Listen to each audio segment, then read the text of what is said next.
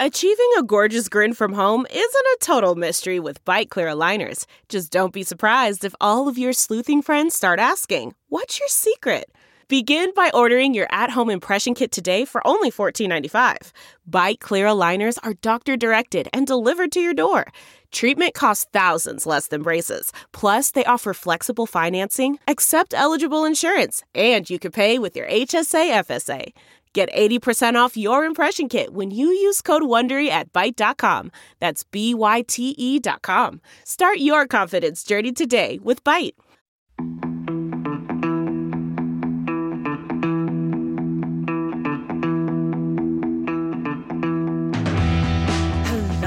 Hello, hello. Thanks for coming back. Thanks for downloading this episode of Spin the Rally Pod. We have been to Belgium since you were here last. With all the team is in position. Former motorsport team boss George Donaldson, senior staff writer for Dirtfish.com, David Evans, the voice of rally himself, and Dirtfish contributor, of course, Colin Clark, and me, the humble rally fan, Lisa O'Sullivan. Now, I have always enjoyed Ypres. I have so many questions, but I do want to start at the end. I want to talk about Thierry Neuville because uh, he has absolutely stood up to the scrutiny and the pressure and he has delivered a victory on home soil. What a great result for him and what a great result for Hyundai.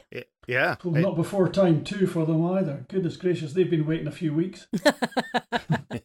it, this the, well, the thing I think Lisa that was really impressive here was that you know this result was telegraphed. You know we did know, we knew that Thierry had done the event countless times before. He knew the area, he, both in in Ypres and down south in Francorchamps. Uh, he's done the Boucle de Spa. He knows everything about Belgian Belgian rallying uh, because he's Belgian. Uh, but he delivered. You know, at every turn, he was totally self assured. He was confident. Nothing rattled him. Even when he, he wasn't in the lead for the first three stages, he took his time. He played himself in. He stayed in the middle of the road. And then he just went quicker. You know, the four stages, I think, through the Friday afternoon into the Friday evening, he didn't, I mean, he didn't destroy anybody, but he certainly put his, his marker down um, and nobody could catch him. That's stage seven. It was really telling that, that Craig Breen was close to him, but at the end of that stage, Craig said, uh, That's all I've got. You know, I haven't got any more. And, and clearly, Thierry, because of his familiarity with the territory and the terrain and everything, he had that ability to just turn it up. And it was a really nice line from Craig that he said, If we were going up Moll's Gap, I would be able to turn it up one more. And it's just yeah. that intimate yeah. knowledge uh, of where you can cut and where you can go. And from then on, it, Thierry was in complete control. We we saw the following morning. Okay, Craig took fastest time on first two stages Saturday and brought the gap down to three and a half or something. It didn't matter by then. You know, it would have been naive to think there was still a rally on because Elfyn Evans was over half a minute back, uh, and it mm. would have just it would have been silly, frankly, to allow Breen and and Neuville to fight. Uh, it will hurt Craig and it did hurt Craig to accept that he was going to finish second, but that's the job of a professional driver. You know, he's a part time driver this year. Thierry is one with a championship challenge. It made complete sense for Andrea Adamo to do what he did. Um, doesn't detract in any way from what Craig did because actually I think that accentuated Craig's performance because one of the areas that Craig's lacked in the past is this this time this way that he can just dial it down a little bit and just you know just mm yeah. go like at 9.5 uh, out of 10 or yeah. something like that. He showed he could do that. And that's a real attribute as a driver. Uh, so actually, maybe this result added another string to his own bow. Wow, increased his worth massively, I think, David. Yeah, yeah. Yeah. Yeah, no, totally. George, you know, but when you talk about Thierry Neuville there and, and how he delivered, David, I mean, Ypres is that sort of rally, isn't it? And and you, you look at the the Roll of Honour from Ypres, and, and it's multiple winners. It's guys who have been mm. there many times, particularly Freddie Loix, won it 11 times. You know, the more you know of those roads, of those corners, of those ditches, of all of that jeopardy, the more you know about it, the quicker you can go. Uh, and mm. and that's and that's that's you know you might argue that's true of every rally, and to a degree it is, but to a greater degree it's true in somewhere like Ypres. And and you know if if we were to have at the if we were to have at the start of the year said, look, you know, uh, let's have a bet, let's have a bet on one two, Who's going to come first? Who's going to come second? Um, this was probably the easiest one to pick. It's never easy and it's never guaranteed, is it, in rallying? But this was yeah, but, probably yeah, the Cole, easiest one. Alain Penasse totally contradicted you, didn't he? He said, he did. you know, Yeah, it's yeah. not. It's absolutely not the, the case. It, it, Kris Meeke Well, won Alan for the Panas first time. just- he was he was selling his event, wasn't he? No, no, no, George, because you know it goes back in history. You know, if drivers have gone there and won for the first time, Biasion did. Uh, I think What- Toivonen did, or did, I can't remember, but it, it is possible. No, but uh, no, was on the no one was coming to Ypres. But at this level, at this level, David, no one was Yeah. coming to Ypres and winning for the first time. No one. But I No do think coming to it actually that I do think as well, Colin. I do think that some of the drivers had almost beaten themselves before they got there because it was so in their head. This whole, particularly, uh, you know, what we have to remember here is that Ieper this year it was enormously benign, wasn't it? You know, the fact that there was no rain, there was no tricky tire choices. Everything was very straightforward in terms of the conditions. The roads didn't really dirty that much. Um, and it, it, if there was ever going to be an easy or a less difficult Ieper, this was it. Um, so uh, yeah, I, I there is a part of it I- that thinks the likes of Ogier, the likes of Elfyn, uh, and the likes of Tanak, it was in their head. Uh, and you talked to them before. You talk to them, and and it's like, oh, we've tried to watch it on YouTube, but there's no, there's nothing like the experience that um, that Craig and, and Thierry have got. So Well, I, I, I They completely started on by what I said. Then completely stand by what I said. That you know that it was probably the easiest to pick the one-two. You know, it is But one if- of those rallies that's particular and unique, and that that does require experience. And yes, you do get situations. We have seen it, as you rightly pointed out. Kris Meeke went there. Kris Meeke was was the quality driver of, of the field that year. And what was it, two thousand and nine? Uh, the absolute quality of the field, and and you know, and and and quality drivers can go anywhere. You know, exceptional drivers can go anywhere in any rally at any point and have a chance of winning. But there is absolutely no question that Neuville's experience and Breen's experience singled them out as the two favourites for this event. And and, and Yeah. that doesn't detract whatsoever from the achievements because as you rightly pointed out, David, he never looked really in any sort of bother at all. He never never had to take any risks. He never looked as if he was going to put a wheel wrong. I think he said he maybe had a, a little slide at one point, and that was it. Um, you know, over the weekend. Craig Breen, on the other hand, had a moderately big scare on the final day down at Spa. Um, but but he, he never looked in any trouble. He absolutely sailed through it. He sailed through it, and it it was an exceptional, exceptional performance. But you know, but one that we all expected, if we're being absolutely honest. He's used to the tarmac, though, isn't he? Kind of grown up on cups of tea and tarmac. I think I think the comments about uh, other drivers as well, um, you know, coming to this event and winning. Remember when Biasion came and T- Toivonen came, you could recce as long as you wanted, and, and, and you recceed in you recceed in Group B cars or Group A cars or whatever they happened to be in uh, at that time. You could certainly full full spec cars, so it wouldn't be a fair comparison uh, that in broad terms.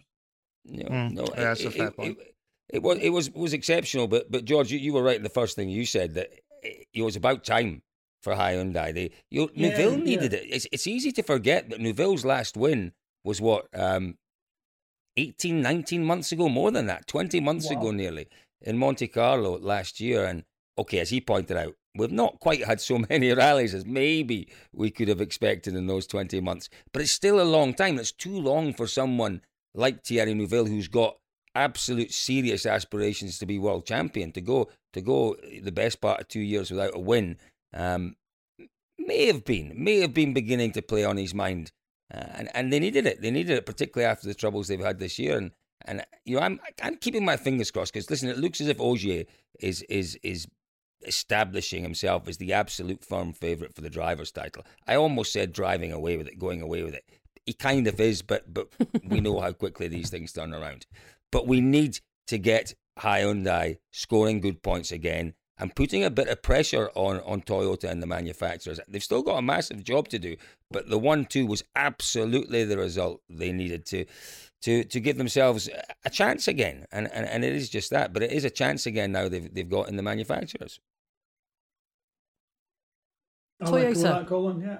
Yeah, yeah. I want to talk about Toyota now because uh, they they've just outpaced again. They, what what what do you do? What's Jari-Matti sitting there thinking after Ypres? It, Colin and I discussed this. You know, when we when we spoke to to the drivers on the Friday afternoon, and they and immediately they said, Ogier and and Kalle Rovanperä said the test road was wrong. They had a test road with no corners. Uh, yeah. Ogier described it as boring. I almost uh, laughed when asked, he said that, David. Kidding. I almost laughed. I, I almost laughed. I asked, I asked you Jerry are joking. Is that serious, or were they? So I asked being... Jari-Matti about how this happened. Um, and Toyota, like all of the teams, were given two roads. Uh, and Elfyn and Takamoto had the the better road, the one with obviously more corners. But Jari-Matti said the availability of roads is really is really difficult um, at that time and in, in that area. So they essentially they they got what they were given, um, and what they okay. were given didn't really help. But you know, the, the question for me with Toyota is how did the guy with the least tarmac experience, yes. the least time in the car, how did he come out as the quickest? Okay, we saw Ogier first on the road on Friday and struggling with the grip. He certainly the road cleaned far far more than than he expected.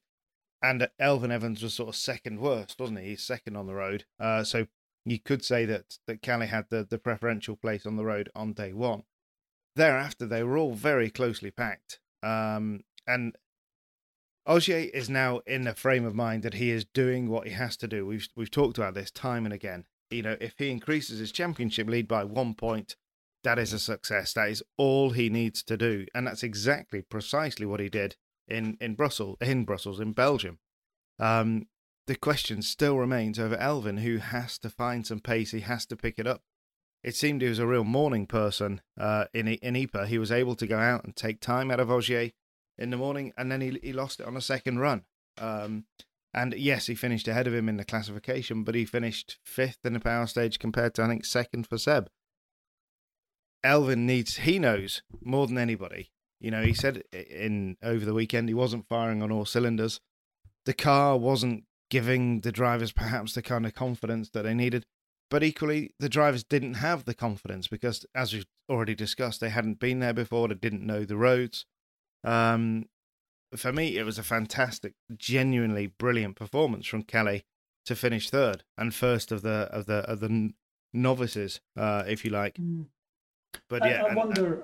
I wonder, David, whether uh, the the Toyota drivers perhaps have a small instruction from the team that says, "Look, guys, we're leading the championship. We need you two guys to, uh, you know, no. you know, go out and do what you can, but but don't don't throw anything away here."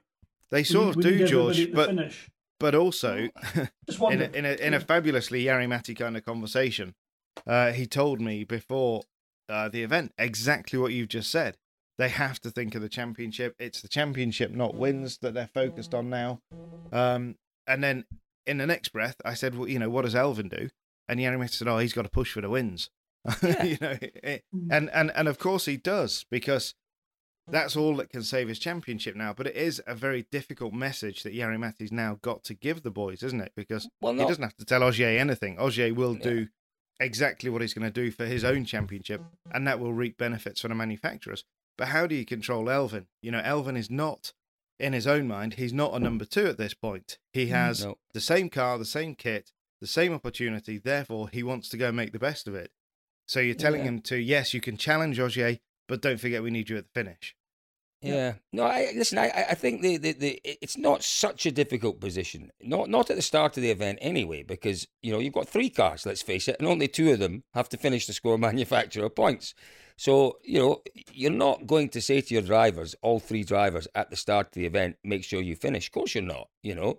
Um, you, you let them off the leash, you let them push, you let them challenge until one of them makes a mistake. And then you say to your remaining two, guys, you know, you hold position now. You hold position, you get to the end, you secure as many manufacturer points as we can. Um, it, it, seems crazy to think they would have that sort of conversation before the event started. And and I think they just I think they did all three of them went into the event to do as well as they could. And they just for whatever reason just one. You... I think what's really interesting, David, what and, and George, really, really, really interesting for me. It, the point that David's already made is interesting, which is that Kalle Rovanperä with least experience finished first of the three Toyota drivers. For me, what's almost more interesting is just how close they were over the whole weekend. Literally three or four seconds, five seconds separating them going into the final day. Yeah, Um, there, wasn't, there wasn't much in it at all. It was proper, uh, full-on sort of fight from that point of view. Well, yeah, Well, it George, was- George, George, George, ago could I, George? saying that the Hyundai didn't have the pace. What was it missing? And the Toyota was walking away. Now it's just the, the Hmm. shoes on the other foot. My point exactly that I made then. I think it's just down to the drivers. I think that's what we're all kind of alluding to. They, they didn't quite get the groove, whether it was test roads, feel. I don't think there's anything wrong with the car. And, and Hmm. George, you've you've been in this position before, that. George. What what would you what would you have said to them? So we are now back on Yeah. say Thursday night last week. What do you say to them? You've got a huge lead in the manufacturers. Ogier's got a huge lead in drivers. You, George Donaldson, our team principal at Toyota. What do you sit down and say in the briefing? Probably just about what Yari Mattis said actually, without Mm. trying to, to spoil the ground. If you were being really ballsy about it, yeah, you would say, okay, guys, let's uh, let's hammer this home. Let's see what we can do. That said, you know T- Thierry and and um and Craig Breen are highly likely to be very very successful um, on this event. But if we can go out and have a you know feel feel how close we can get to them, can we challenge them? Let's take it to them. The moment one car has a problem and we lose a one car, we're going to have to drop back to the safe strategy. Here's a more interesting question, then, George. That was that was Ieper, new event, tarmac event, blah blah blah. Mm. Now, give us some real insight. What do you say to them before the Acropolis? Mm. Mm. Don't Oh, break the car. well, yeah. I, would say, guys, don't let let let's. Uh, it's going to be it's going to be a ninety nine percent pace. That's it. That's enough. That should be enough to, to bring out the weakness in the Hyundai if it exists. But don't let them get away from you. Don't As much as ninety nine percent. That's a lot. Uh, I think it's. I think the percentages. Ninety nine percent is a huge drop in full performance, uh, David. So my ninety nine percent is um, is is probably a different metric to to most other people's. Mm. Yeah, I mean between ninety nine percent and hundred percent, I would say there's you know it's a good hundred steps in there. you know, uh, seriously, But, you know, and I mean, you only needed got- to look. I mean, like, looking at Ieper, I, I followed it on WRC Live as usual, on and off, and I, I I looked at all the highlights and all the moments, and you know, drivers say they didn't have a much of a moment. Uh, most moments you see that are just a little kick. You're unbelievably lucky to survive that in Ieper, you know, because the because the ditches just draw you in. You go from one side to the other side, and eventually you go in, and you're lucky not to roll if you go in. You'll probably knock a wheel out. You'll never come out of a ditch without serious damage on the car, like ninety nine times out of hundred And so the margins are really small. Uh, we're going to Acropolis. It's more like a pacey safari, if you like. I mean, Yeah. you know, in terms of the way to treat it. So you're going to have to go out there. You're going to have to maintain the pace. You're going to have to make sure you don't knock the living daylights out of your own car more than it can stand, and it's just as simple as that. And if Hyundai haven't managed to at least mitigate some of the issues around their uh, around their unexplained, and they are unexplained to us, the the, the public, effectively, uh, unexplained breakages, then um, then th- they're going to go there with as, as a serious underdog. And I think going slow doesn't help them, so they probably just might as well go out there and be relatively quick, because It's- Thierry's car broke at a point where it hadn't actually taken any. Okay, the previous stage had been quite rough, and that stage was was smooth, so he'd presumably done the damage in the previous stage in Kenya, but even still, it, it, it was only Acropolis rough. It wasn't it wasn't Safari Rockery rough. rough. Mm. So, yeah, Yeah. I like I like the fact that we've got a new measurement system now as well. We've got Imperial, we've got metric, and we've got Donaldson. okay, yeah. A thousand a thousand units in there, chucked in there. Um, absolutely. it was fantastic to see the crowds out in Belgium, even though at times there seemed too many and perhaps some in the wrong places. I mean, Ooh. from what we could see, it looked probably very different to how it was because the camera does lie at times. What Yeah. what was it like out there, boys? I, Yeah. I think you we'd have to be a little bit careful in saying people were, were in the wrong place. You know, from what I saw, the spectators were were well behaved back ten meters from the road. Uh, we we saw stage eight was cancelled because of spectators, and then one of the stages was on a Sunday was was delayed uh, while the Yesterday morning, second got stage. Yeah. yeah, well, they well they got back in in line. uh, it, it's difficult, isn't it? You know, the the crowds were back. They we, they weren't allowed into the service park. They were allowed around the perimeter of the service park, which was fantastic, and it was great to see them in the bars and the cafes and restaurants around the outside of the the Grote Market. The numbers, in fairness, Cole, when we went out on that first stage on Friday, uh, we drove through because obviously we weren't allowed to, to go into the spectator areas. We were high density. Uh, but just driving through, there didn't seem to be that many people out. You know, there, there wasn't the same traffic uh, Um, that we'd sorry, seen. can I just No. interrupt for a minute there, David? You, you, Mm. you used the phrase high density. Can you explain to people what that actually means? Because we, we have bandied it around a couple of times without actually saying what it means. So, Appendix S, the FIA's regulations around uh, a, a coronavirus policy, um, determines that you are either low density, which means you can be in the media center and you can go to the media zone. Um, you're not allowed into the service park, but you are allowed onto the stages. Um, Yeah. Or you can be high density, where you're allowed into the service park and you're not allowed out onto the stages. Uh, so we for Gotcha. for much of the of last year, all of last year, in fact, and much of this year, we have been low density. So we've been out on the stages, um, but really we've been desperate, haven't we, to get back into service? Yeah. So this this time we've gone back into into High high density. Uh, Mm. But yeah, I mean, the, the the point there was Friday there didn't seem to be that many people, but then Saturday as we drove out of town, the queue was to get to one Massive. stage was probably three or four kilometers long. Yeah. Wow. You know, I, I think what we have to remember is that uh, you know there were regulations around the number of spectators and the number of tickets that they could sell. Uh, you know, Mm. that, uh, as are many many countries around the world, and in particular that part of Europe, they're still dealing with a fair old Corona crisis, so a COVID crisis. Uh, so you know they, they they they had to implement some fairly strict uh, policies in terms of crowd control and numbers and where they could go. And you know, I heard from from a lot of my Belgian friends who are big, big Thierry Neuville fans who have been following Neuville really since since his very early days. And you know, a number of them weren't going to the event because a the tickets were so expensive. And they had to be expensive, you know, to cover the costs of the organisers. Massive extra costs involved in, uh, you know, in enacting all of these new regulations that they, they, they have to they have to work with. Uh, so the tickets were expensive, and your movement was restricted for spectators. So you know that would be part of the reason why perhaps we didn't see quite so many people in certain places. But but you know the thing with Ypres, and the thing that's that's always been the way with Ypres is that there is very very strong self policing in Ypres. You know the fans understand rallying really is as well as any fans anywhere in the world, and they understand the implications of people standing in the wrong place. You know, they have this very strict 10 meter rule that the vast, vast majority of people who go along to the stages absolutely adhere to. Uh, and and then the fans themselves are encouraged to self police, they're encouraged to uh, to move people along, to make let people know that they shouldn't be standing in certain places. So you know, th- there were one or two instances, and I know exactly what you're talking about. At least I saw one or two that made me go, "Whoa, that's that looks a bit sketchy." Mm. But but difficult, difficult with camera angles, difficult looking from a you know a speeding Everything car gets on foreshortened as well, doesn't it? Absolutely. Um, but but no, I, you know, I- the crowds were good to see, and in places that were really really big crowds. I, the thing with Ypres, and here's another question for you, if I can chuck a question in. You know, the thing for for me with Ypres is always the atmosphere. It really is. It's the atmosphere in the service park, in the Grote Markt, out on the stages. It's always fantastic.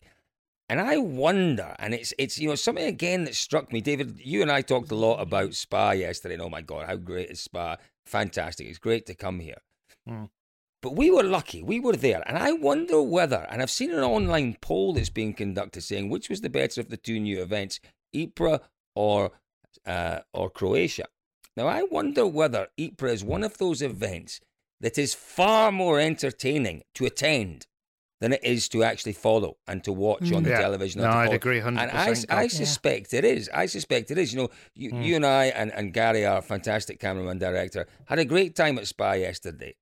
Um, Yep. And there were bits of it that I really enjoyed. But, but you know, I've been thinking about it since. I thought, you know, the, the track stuff was a little bit dull. You know, this was. location was, And- fantastic, but it was dull. It was really dull. And- and, and And you know, actually, sorry, Cole.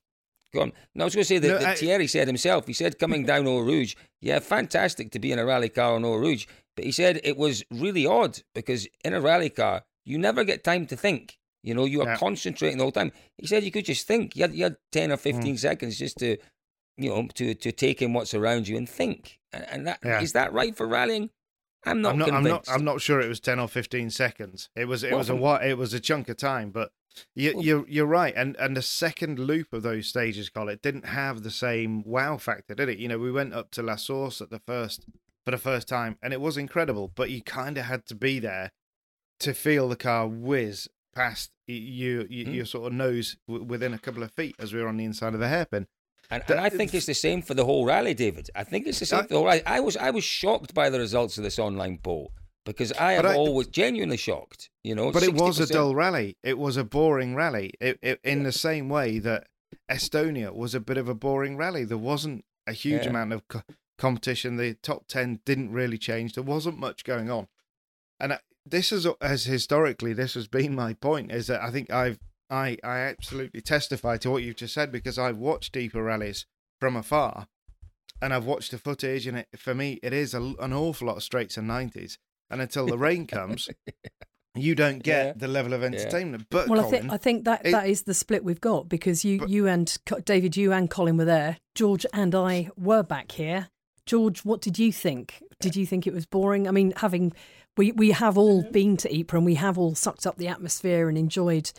That there is a real feeling in that town as well. It's a town that's got so much Mm. It's history. It's a amazing. town. It's a town that was razed to the ground and then rebuilt Mm. um, following you know the hor- the horrors of war, and it was rebuilt brick by brick to to be the town that it is today, and and all of that history and um, the importance of history is is very prevalent as well. You know, with the Menin Gate and the ceremony every night and stuff like that. The town itself has that feeling, and the the rally brings its own history as well. So when you are there.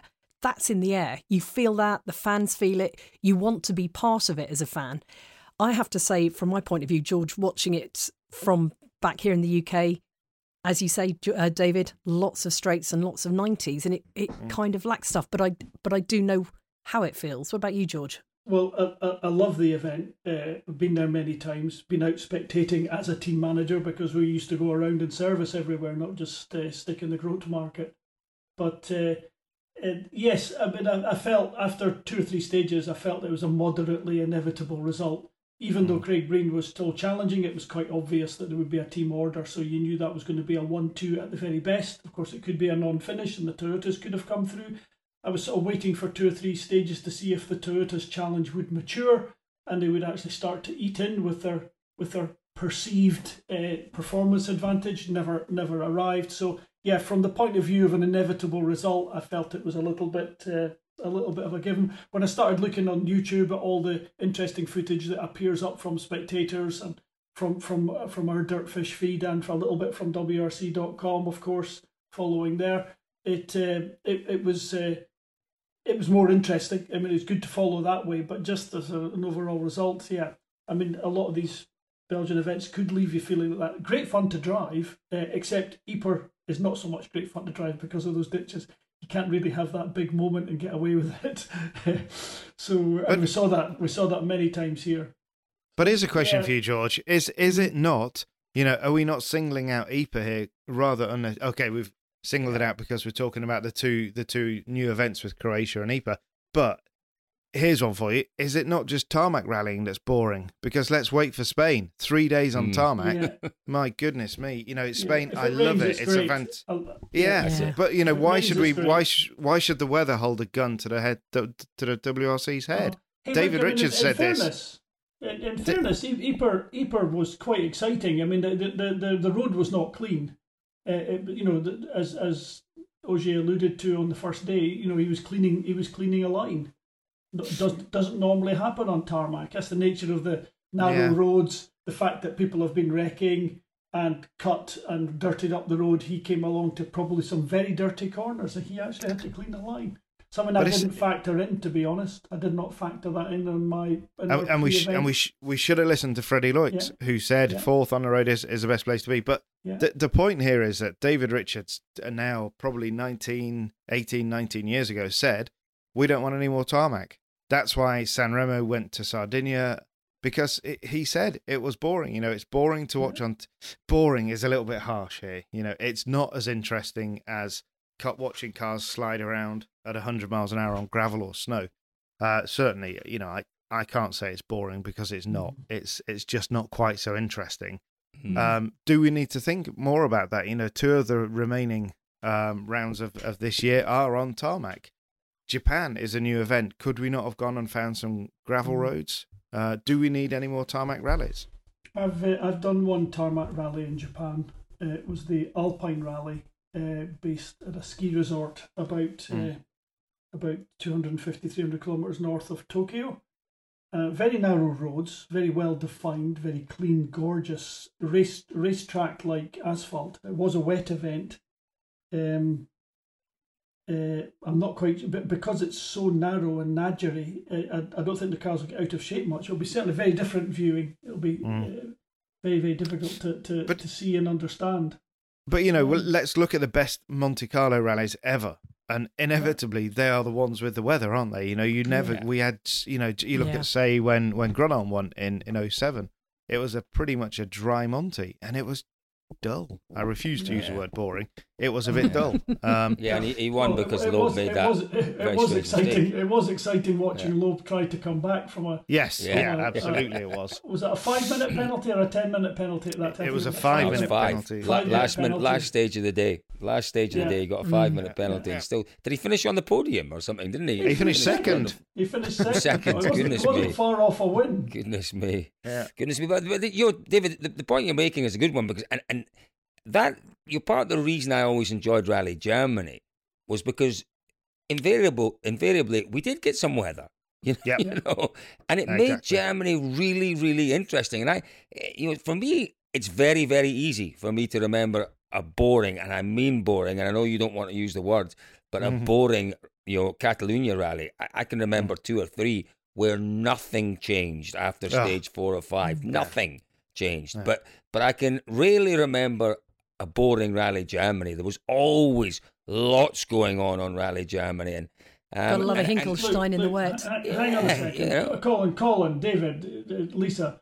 Uh, boring in terms of a result. If you're out there standing on the edge of the stage watching these Oh, cars it's epic. Absolutely. flying Yeah. past, it, it's Absolutely. epic. Absolutely, Yeah. epic. Absolutely, Yeah. I agree Yeah, with that. but George. rally, but rallying can't be all about the, the live watch, can it? It's got to deliver Yeah. uh, online and uh, as a TV product as well. Yeah. Which, Yeah, which let's, doesn't- it- let's it- point to, Tarmac is boring on TV uh, unless it's, unless it's very cleverly filmed. in our working lifetimes, they've they've had to um, bring in rule changes to make some of the elements of the way that rallying works more interesting. You know, changing the start position depending on your last result, bringing the power stage, all these things brought in to make them uh, make the event less interesting. But we have seen that move with technology as well. So you think about what we can see in the car now when a when a driver's going past to mm. when I started working on rallying, which was 20 years ago now, was my first rally. And, you know, you, you saw a car go past the camera that was on the side of the road. You, you did have onboards, but not really. And you had to wait until the end of the day to actually see them. But you think about what we can see now as a spectator. The problem is we've all mm. got used to that now. so we're, Yeah. we're so Yeah, spoiled That's as right. viewers Yeah. that when we see a rally car go around a roundy roundy racetrack, it doesn't look like it's going very fast. It's like, oh, that's all right. But if you do go past it, you think, God, look at that car go. But, but the great thing about yesterday, David, and for me, it's the abiding memory of yesterday. You know, we, we, we've got this racetrack, and we know that Formula One cars and, and, and endurance cars and, you know, single seater cars are really quite spectacular. And, and there's no questioning the skill of the boys that drive them. But, you know, massive runoff areas, tyre walls that are four tyres thick, five tyres thick, I think, at Eau Rouge.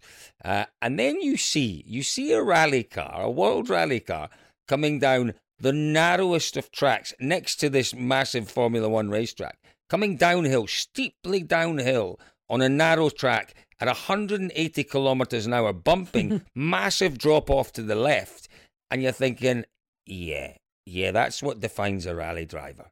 You know, and, and barely breaking sweat, 180 k's straight down this track, narrow, narrow track.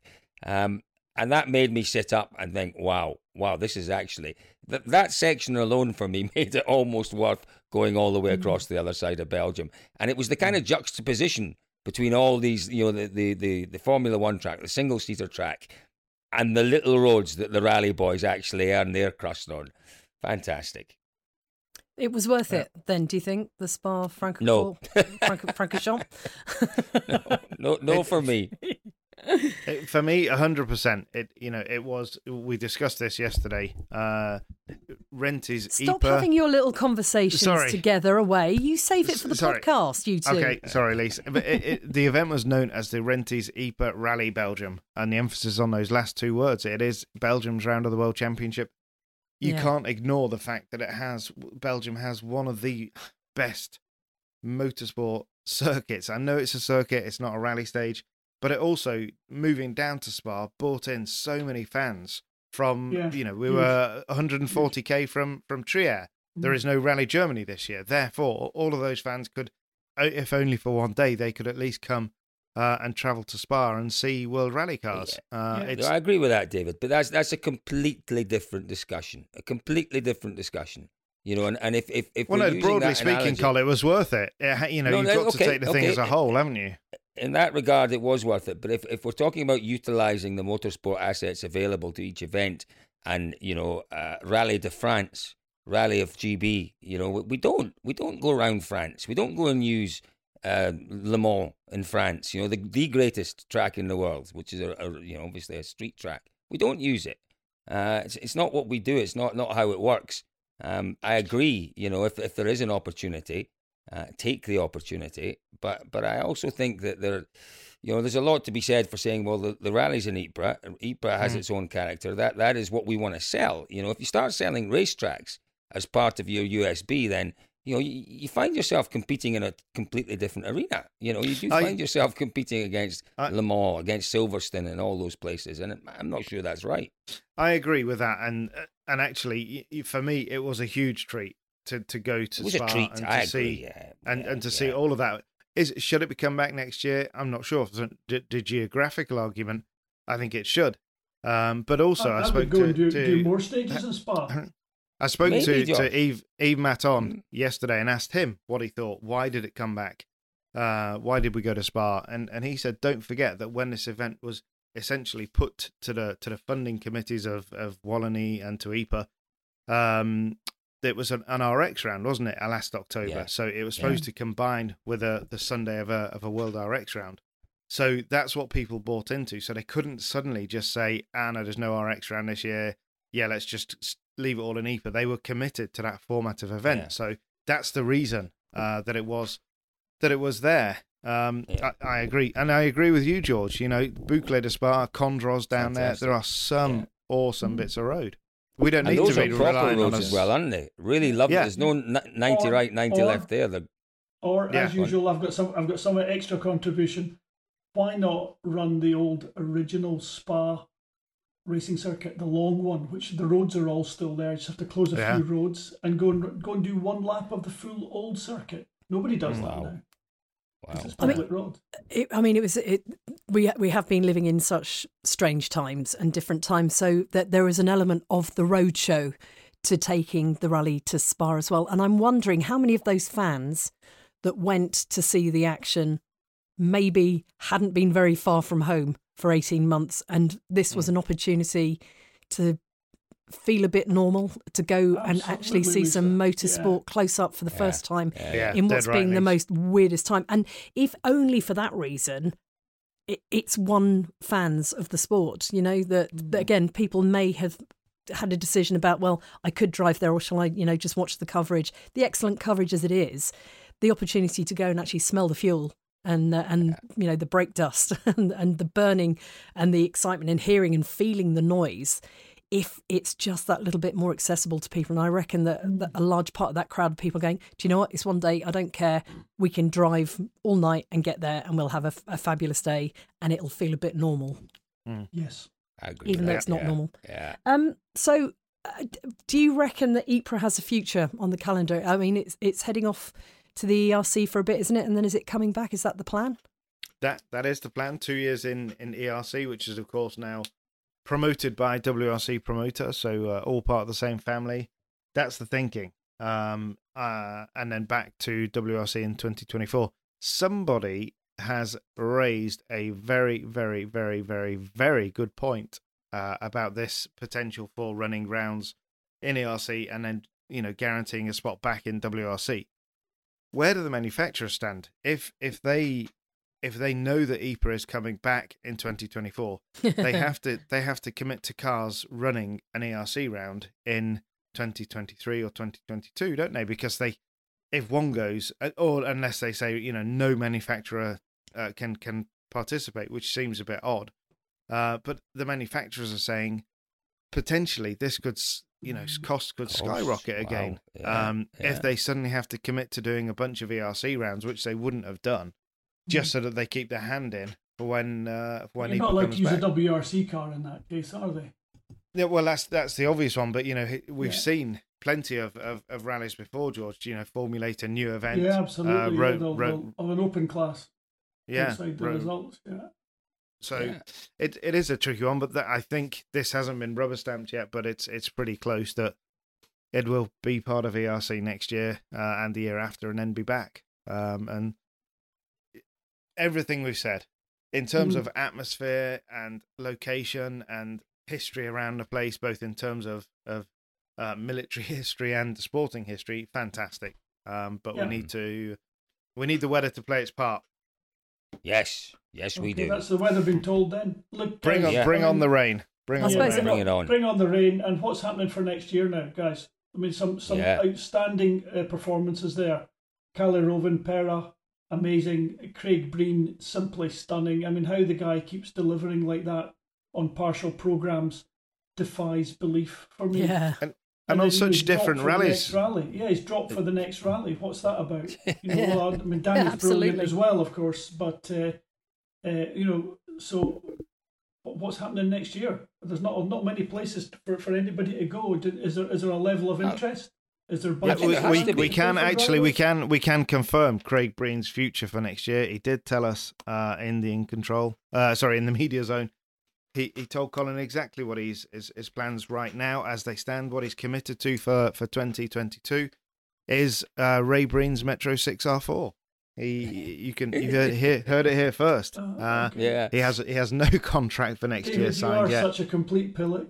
You really are. I, I hate you immensely. I thought you were going to reveal something to me. I'm completely. So did I. So did I. So did I. Probably- So did I. But you are a pillock, Colin- David. Colin was sitting Listen, there trying to work out what he'd said. Exactly, I'm the exactly person that, in the world that hates six R4s. I think they were the most dull cars to watch. I mean, Crikey, contrary to everything, George. contrary to everything we've just said about rally cars being spectacular, that car was boring everywhere. I know they, It they sounded terrible, didn't they, George? corner or went The noise. They sounded fantastic, David. It was the only thing about them that was good. The V6 engine. Everything Can we go else back to the crap. future, Yep. George? Yes. In fact, the future. You, you chucked in the incendiary there, George. Let us think about it all. And then took us back to 6R4s. Well, David took us back to 6R4s. But I, I, I think Craig Breen, you know, he's, he's doing. We talked about this a couple of months ago when, you know, we, we were kind of surprised by how early both Tanak and Neuville made their mm. announcements about their long term futures. And then, uh, you know, we obviously had Elfyn Evans confirming that he's staying at Toyota. But you know, there are still there are still potentially two or three seats available for next year. You know, there's clearly the M Sport seat. There is the third driver at Hyundai, which is still still very much I, I think up in the air, still very much undecided.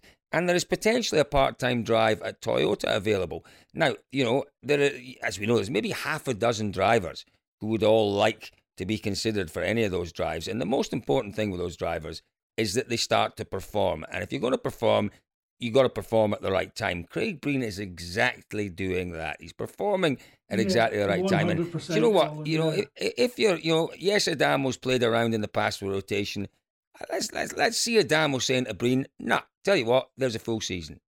Or Malcolm Wilson, you know, why not? You know, why not? You know, Ray Breen's driven focuses in the past and Fiestas in the past and all sorts of mm-hmm. cars. There's a relationship there. You know, Craig Breen, out of all the drivers, all the drivers who are looking for contracts next year, Breen, right now for me, is the only one who is absolutely doing the business and fully deserves fully deserves to be given a chance in one of those three seats. And I would I would like it to be a full time seat at Hyundai or a full time seat at Ford. You know, if he has to, yeah.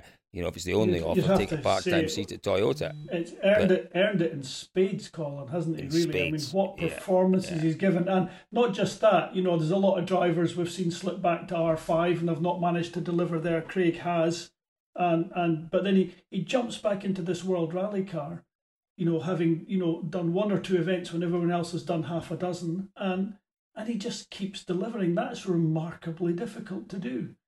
I mean, it's the number hmm. one excuse for any driver not performing well coming back into a WRC car. You know, Correct. the, the young Yeah, guys. I need is. more experience. But Craig's Good never, ever, I've never heard him bleating that one. And and what a trouble-free guy. You know, as again, you know, if you were speaking purely as a team manager, I'd say Craig would be right at the top of my list as a driver that is just seems to knuckle knuckle on and, and get on with it. You know, he can have his off days, he can have his off events. Of course, all drivers can, but he seems to be the one guy that can come back on the following event and just put it to bed again. He doesn't. He mm. doesn't have these long downs that, you know. I mean, what was that that year that um, that Mikkelsen had in the Hyundai, where he basically didn't perform until the very last event. I think he got a half decent result in the last event he did. A mm. dreadful year. Craig's not having one of those, and he's got all mm. the excuses to have it. But God, you just have to say, you know, give him a drive. Whoever gives them a drive, I think, is going to get well rewarded. Yeah. you know, I agree trou- trou- a trouble-free guy to run. You know, he'll, he'll test the car, he'll make it work, and uh, he's just going to deliver for you, hands down. And he's getting quicker. He's getting better. He's getting more Absolutely, experienced. isn't he? Isn't he? Mm. Yeah. Yeah. Yeah. And he's get, Yeah. he's getting he's getting you know an awful lot more comfortable in, in where he's at. You know, and, and you know we, we've talked about this before with Breen. You know, there are other drivers, the likes of Mikkelsen, who have plateaued. I, I, believe uh, Østberg and the others who are you know certainly Suninen has perhaps plateaued and plunged down the other side. Um, but you know, even Esapekka Lappi, is there much more to come from Lappi? Is he Yeah. you know, has, has he shown us the best of Lappi? I don't think Breen has as yet. He's never had a full season. He's never had much consistency in terms of his world rallying. Um, you know, has he absolutely matured to the point where he is delivering at his best? Colin, Not yet. No, no, Not no, yet. no way. He's got, No, he's got not a couple, yet. couple of Yeah. years to hit the top yet. Absolutely, There you go, George. categorically. Yeah, a couple of So, years so he of could. full experience, and then he'll then he'll start to deliver. And just whilst we're talking about that, let's talk about his co-driver Paul Nagle. What a great Oh, yeah. job he's doing, you know. And and just throw throw just to throw it a little bit wide now. Chris Patterson jumping in with uh, Hmm. with um, um, Gus. uh, Gus. With with Gus. I mean, what an incredible Hmm. relationship that's turned out to be, and Gus getting faster and faster. Again, another guy worthy of a drive. Yeah. Well, do you know Getting what? With, with, close with to Nagle, it. Very close to. Nagle, Nagle demonstrated his value, didn't he? In that, in that, that little incident that we saw with with Ott Tanak, where um, Tanak had a puncture. It took him almost exactly three minutes to change that puncture. An issue with the jack, I think. So he pulls out onto the road quite rightly because he couldn't see couldn't see Paul when he Paul and and. Uh, uh, Craig. and Craig, thank you, George. Oh, Paul okay. and Craig. You couldn't see him when he pulled out, and it's the right thing to do. Get going until you know that the guy is right behind you. But he pulled out, and then, you know, Craig clearly got a, just a little bit agitated. The dust was being thrown up. You can see the car in front of you. It changes your mindset. You're not seeing the corners, you're not seeing the apex. It's very, very easy to lose focus, to lose concentration. And we know that the slightest loss in focus and concentration on those Ypres roads, and you're off. But Nagle pulled him back, didn't he? Nagle, you could hear it on the onboards, you know, just concentrate, just focus, you know, don't get too excited here. Um, and that's the value of a great co driver, I guess, George. Absolutely. Knowing, 100%. knowing where to contribute, knowing where to contribute. Let's let's be honest. Paul Nagle's been down quite a few ditches in that situation with other drivers, so you know he, he knows well the value of pulling back, and he can talk with absolute authority, absolute assurance. You know, and, and, having somebody that can do that is just massive. And you know, and I'm sure team. Chris Patterson's doing something very very similar for for Gus as well. You know, just making him steady on, pull back. You know, and and uh, and and Gus's performances, you know, is coming on every event. So I, I, I've just gone quiet a little bit because I've gone away and done some maths. And oh, good. I love your Oh, little that'll- maths that'll have made his head Here we go. hurt. Here we Very go. much. Here I'm we go. have a- David, I'm Fingers gonna and have toes. hit us Fingers with and it. toes. I'm going to have a lie down in a minute, You've got 20 seconds left, David. That's us over at that. So, so Craig Breen has done four of the eight rounds this year, and he has scored 60 points. So if you just doubled uh, what he scored uh, to, to make it eight rounds, that will give him 120 points. That puts him four points behind Thierry and Elfyn. That's a demonstration for me of uh, uh, of where he is, and that you know I feel his pace and his his now his experience and everything. It does put him potentially. You know, we've got this big, the big four with with Ogier, Neuville, Tanak, Elfyn, um, and and increasingly that could be a, a big six, couldn't it? With with Um, Brini and and with Kalle. Of those four as well, how many of those were his? Was he effectively holding position as well? Well, so So, like you know, yeah, if, if he'd good been point. if Yeah. he'd been let loose in in Belgium, No, I potentially think it was, he could it, have bagged it more was points. probably only Belgium. I, d- I don't think he would have Yeah. he would have Okay. caught Kalle. Um, but equally, he wasn't was he really allowed to push like hell to try to catch Kalle? Not really, because he he, he had to, to bring some points home behind. I, I don't think he could have beaten Kalle um, in No. Estonia, uh, and he had a fairly rotten Croatia uh, where he he struggled with the car terribly. Um, but yeah, for me, he he will have a he will definitely have a a, a, a, a full time seat next year, or the Mm. world's gone mad. The world has gone again, mad. Yes, the world has it would be a very, very Irish thing, know. wouldn't it? Let's avoid any more of that. Yeah, Yeah. sorry. So Right, anyway, well, so- we'll, we'll see. We'll see what it brings. Well, interesting, interesting. So, any idea when we might see decisions about that? Are they are they likely to be on their way in the next weeks before we hit I- Greece? Again, I can absolutely I can offer real insight here and Oh, let you know that uh, Oh, that. Ray Ray had to have the engine rebuilt on the six R four. so Yeah. pre-season testing soon, so probably at Mondello Park or somewhere. Uh, You're not even a they, team. are they still negotiating the contract, David? About how much Yeah, they Craig, are, Craig yeah. is that is that completed yet? How much he pays for the car? no, not This was a perfect Sorry. opportunity for you to plug dirtfish.com where you were going to reveal a big exclusive, David Yeah. Evans. There will be. It's fair to say there will be plenty of content coming uh, around Craig Breen uh, in the coming weeks. So let's look Yeah. forward to it.